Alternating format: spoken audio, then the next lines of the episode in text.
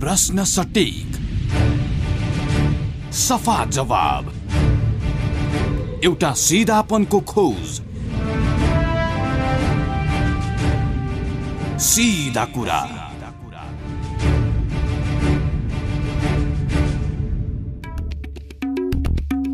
नमस्कार सिधा कुरामा स्वागत छ। म कुलचन्द्र विष्ट। सर्वोच्च अदालतको फैसलाले सत्तारूढ Nekapa communist Nepal communist party Nekapa खारेज भएर एकीकरण पूर्वको नेकपा माओवादी केन्द्र र नेकपा एमाले कायम भएपछि अहिलेको सरकार अहिले बहुमतको सरकारबाट संयुक्त सरकारमा पुगेको छ। सँगसँगै सत्ता समीकरणका विषयहरू अहिले सतहमा आएका छन्।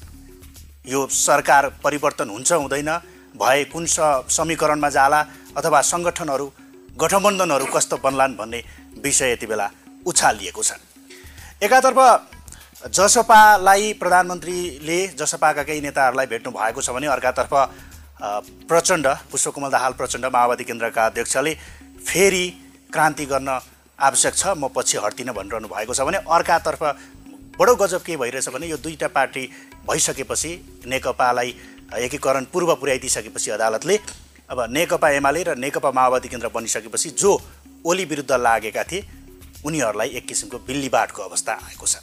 कतिपयले चाहिँ यो पछिल्लो राजनीतिक अवस्थालाई ब्ल्याकमेलको राजनीति भनेर पनि विश्लेषण गरिरहेका छन्। किनभने अहिले यदि प्रधानमन्त्रीले चाहिँ संसद पुनर्स्थापित भइसकेपछि नैतिकताको आधारमा राजीनामा दिनुभएको भए एउटा कोर्स करेक्सन हुन्थ्यो। अथवा चाहिँ अहिले जो ब्ल्याकमेलिङ गरिरहेका छन् सत्ताका लागि उनीहरूले एउटा निष्कर्ष यस अगाडि नै दिएका भए यो अवस्था आउने थिएन अर्कै अवस्था पुगिसक्थ्यो भनेर पनि विश्लेषण भइरहेको छ।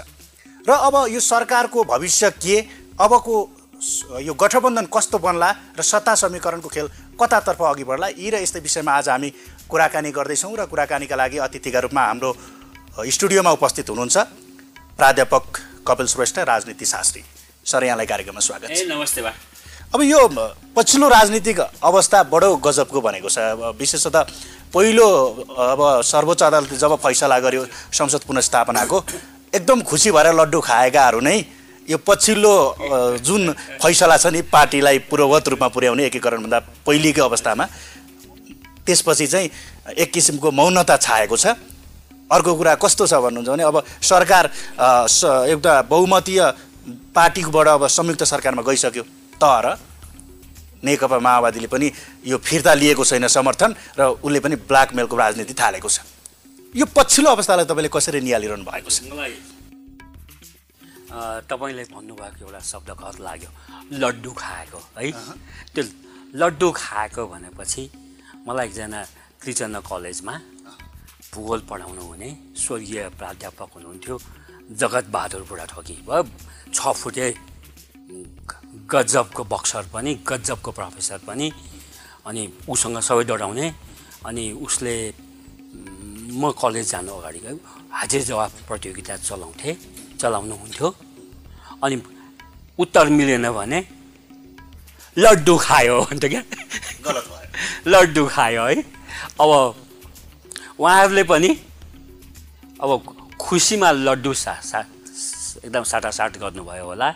तर त्यो त्यो त लड्डुको मिठो भन्दा पनि जगतबहादुर सरको ल लड्डु। जस्तै भयो क्या। एउटा एक किसिमले यो जसरी नेपालको राजनीतिक घटनाक्रम केही समय यता उतार चढाव भएको छ सर्वोच्च अदालतले विभिन्न निर्णय निर्णय र निर्देशनहरू दिएको छ र जसरी केही स्वनामधन्य नेताहरू नाम पनि सानातिनो नाम भने सानातिनो व्यक्तित्व होइन। पटक पटक प्रधानमन्त्री भइसकेका व्यक्तिहरू छयालिस सालदेखि उहाँहरूकै व्यक्तित्व वरिपरि हाम्रो नेपालको राजनीति घुमिरहेको छ। कहिलेकाहीँ त मलाई त सुरुमा त असाध्य मरिमरि हाँसो उठ्यो क्या। उहाँहरूको अभिगति उहाँहरूको सोच उहाँहरूको दृष्टिकोण र त्योभन्दा पनि उहाँहरूमा एउटा जुन अलिकति पनि टाढाको छ नि सोच्न नसक्ने एउटा एउटा एउटा अलिक दूरगामी दृष्टिकोणको अभाव भिजन त अझ टाढाको कुरा हो। त्यो देखेर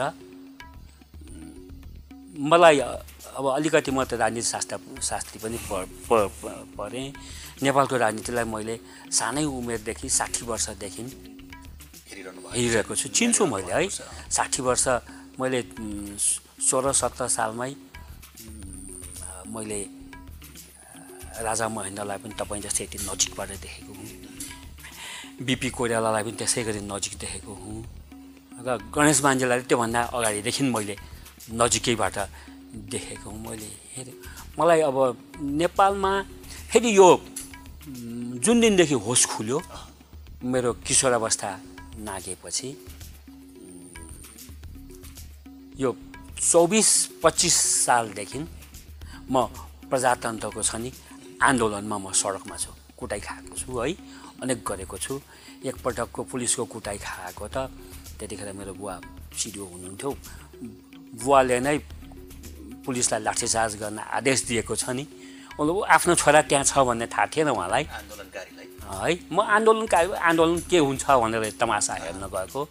मैले पुलिस त्यसरी पुलिसको कुटाइ खाएदेखिको प्रजातन्त्रका लागि कुरै खाएको तपाईँ मान्छे होइन? है मैले भने नि अब भनेपछि र म हरेक आन्दोलनमा सहभागी। सहभागी छु सक्रिय सहभागी छु। देशभित्र देश बाहिर यो देशमा हुन त अब मेरा अधिराज कुमार धीरेन्द्र पनि मेरा क्लासमेट नै हुनुहुन्थ्यो। र मेरो फर्स्ट ब्याचको विद्यार्थी कमल थापादेखि मैले बिस वर्षको उमेरमै युनिभर्सिटीमा पढाउन सुरु गरेको। त्रियालिस वर्ष पढाएर रिटायर भएर पनि अहिले विश्वका अरू विश्वविद्यालयहरूमा भिजिटिङ प्रोफेसर पढाएँ त मलाई अब अब चाहिँ हिजो अस्ति केही समय अगाडिसम्म म ढुक्क थिएँ। नेपालका दलहरूको हातमा नेपालका यी प्रजातन्त्र लोकतन्त्रको लागि धेरै वर्ष सङ्घर्ष गरेका धेरै वर्ष जेल बसेका प्रधानमन्त्री ओली चौध वर्ष बिताउनु भएको अब शेरबहादुरजी आठ नौ वर्ष जेल बिताउनु भएको है यस्तो नेताहरू देखेर नेपालमा लोकतन्त्रको भविष्य सुरक्षित छ भन्ने गर्दथेँ विश्वस्त थिएँ तर अहिले मेरो त्यो विश्वास। डगमगाउन थालेको छ भन्नु त तपाईँले भन्दै आउनु भएको छ। नेपालको राजनीतिमा प्रेडिक्ट गर्न सकिने एउटै कुरा भनेको यो अनप्रेडिक्टेबल छ। होइन?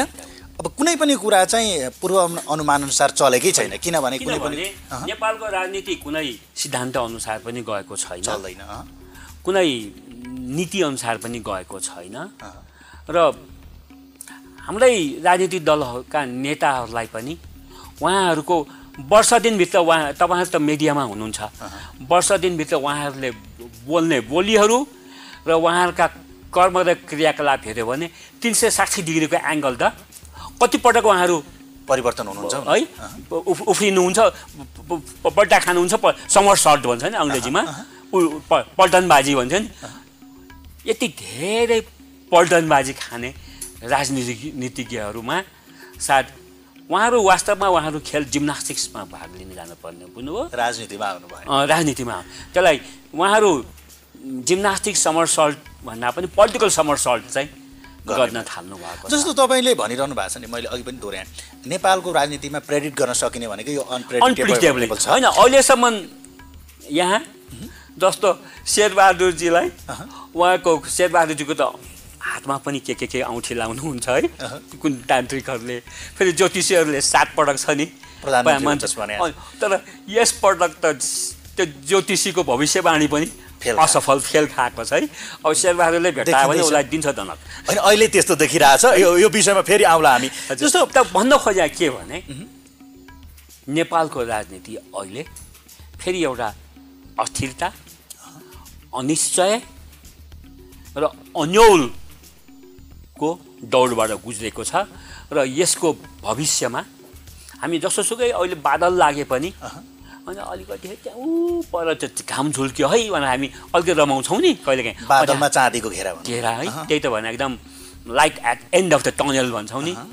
यो सुरुङ पछि अँध्यारो पछि उज्यालो। तर अहिले उज्यालो पछिको अँध्यारो क्या?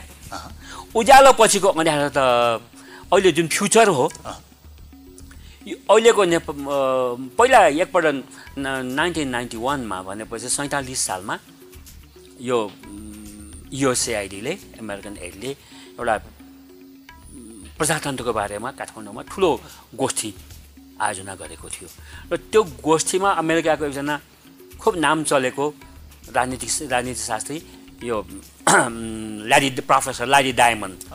ल्यारी डायमन्डले आउनुभयो। ल्यारी डायमन्डले एउटा कुरा बोलेको मलाई खत लाग्छ है।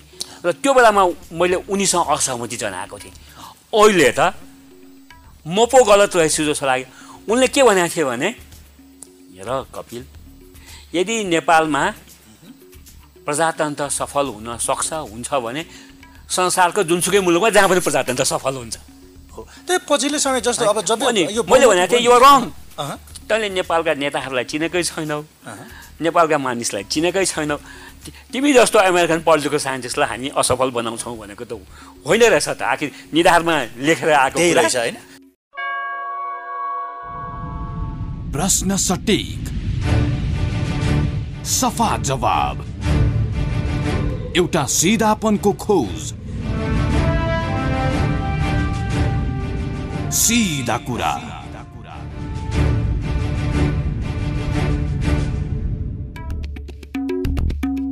जस्तो नि सर अब कतिपय विश्लेषणहरू कस्तो भइरहेका छन् भने यो अदालतको फैसलापछि राजनीतिक कोष सचेला भन्ने खालको थियो होइन? कमसे कम सर्वोच्च अदालतले धर्म छोडेन। अहिले यो सबैतिर छ नि।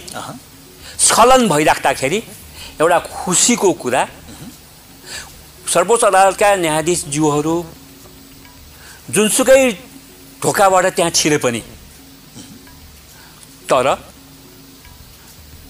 एउटा क्रिटिकल बेलामा ऐन मौकामा उहाँहरूले चाहे संसदको लाई पुनस्थापना गर्नेमा होस् चाहे यो दलहरूका बारेमा नामको बारेमा फैसला गर्दाखेरि होस् उहाँहरूले कसै उहाँहरूको व्याख्या कोही कोही नेता र कोही कोही व्यक्तिलाई चित्त नबुझायो होला।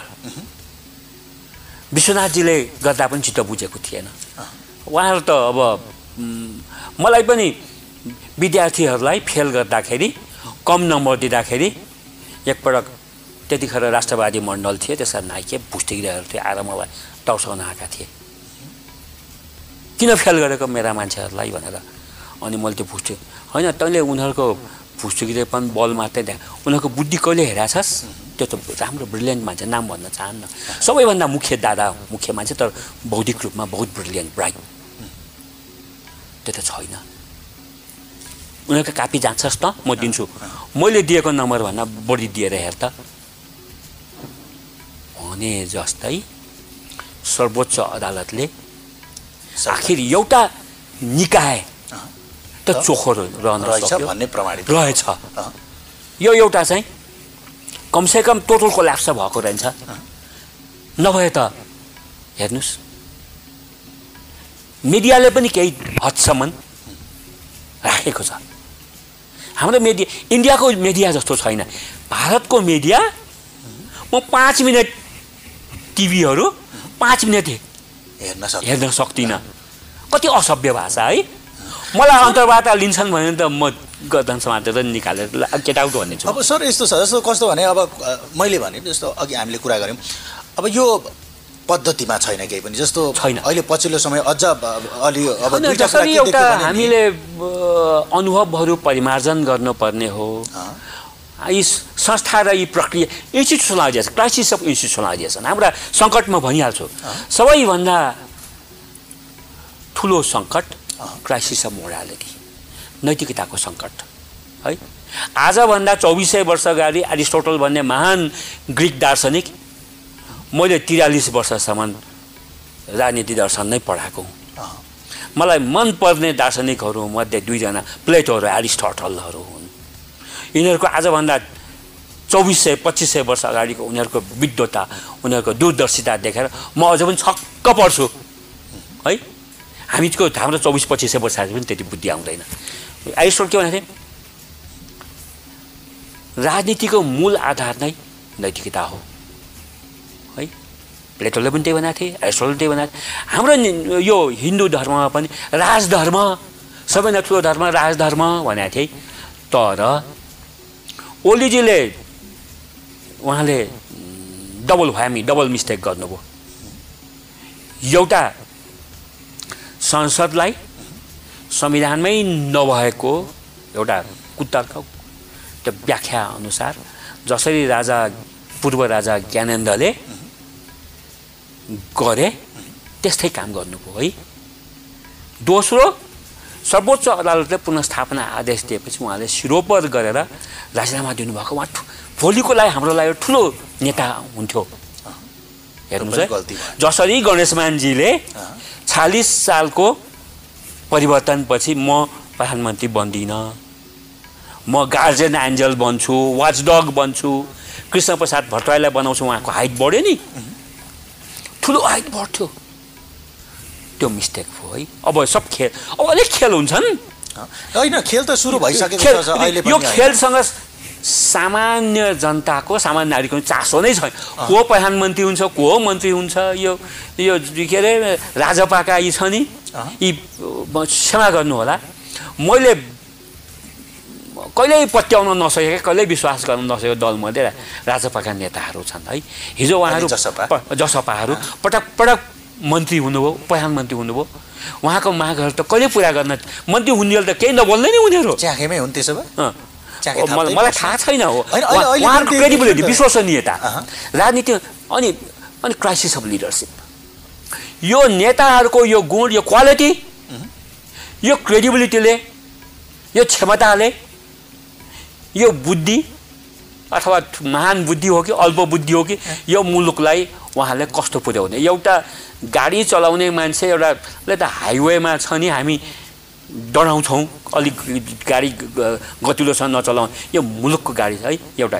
अनि अर्को एउटा क्राइसिस अफ ट्रस्ट र क्राइसिस अफ कन्फिडेन्स कसैले कसैलाई विश्वास गर्छ? यो अवस्था आउनुको मुख्य कारण यही हो। विश्वसनीयताको अभाव र नैतिकताको हो त। कुनै पनि सरकारले गुड गभर्नेन्स दिन सकेन।